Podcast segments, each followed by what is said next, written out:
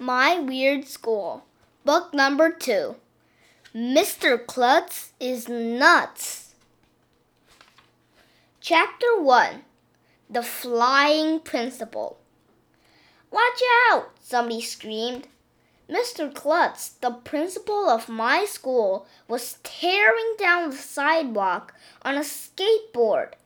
It was early morning, just before the school bell was about to ring. Mr. Klutz must have built up uh, too much speed coming down the hill. He was weaving in and around the kids and their parents, totally out of control.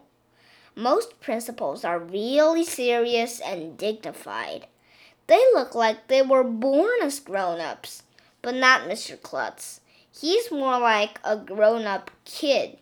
When he isn't skateboarding to school, he rides his motorcycle his scooter, or wears his inline skates.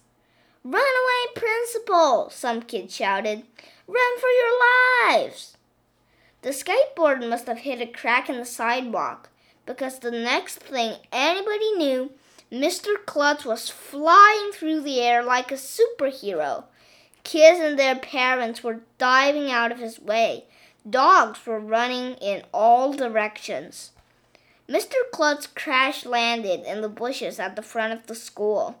Luckily, he was wearing a helmet and he had knee pads and elbow pads on over his clothes.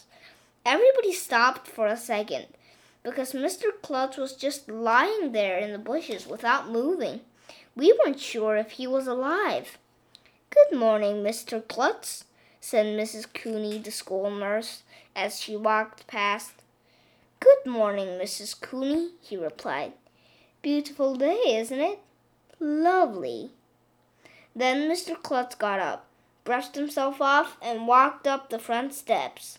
Like it was totally normal for a principal to skateboard to school and crash headfirst into the bushes.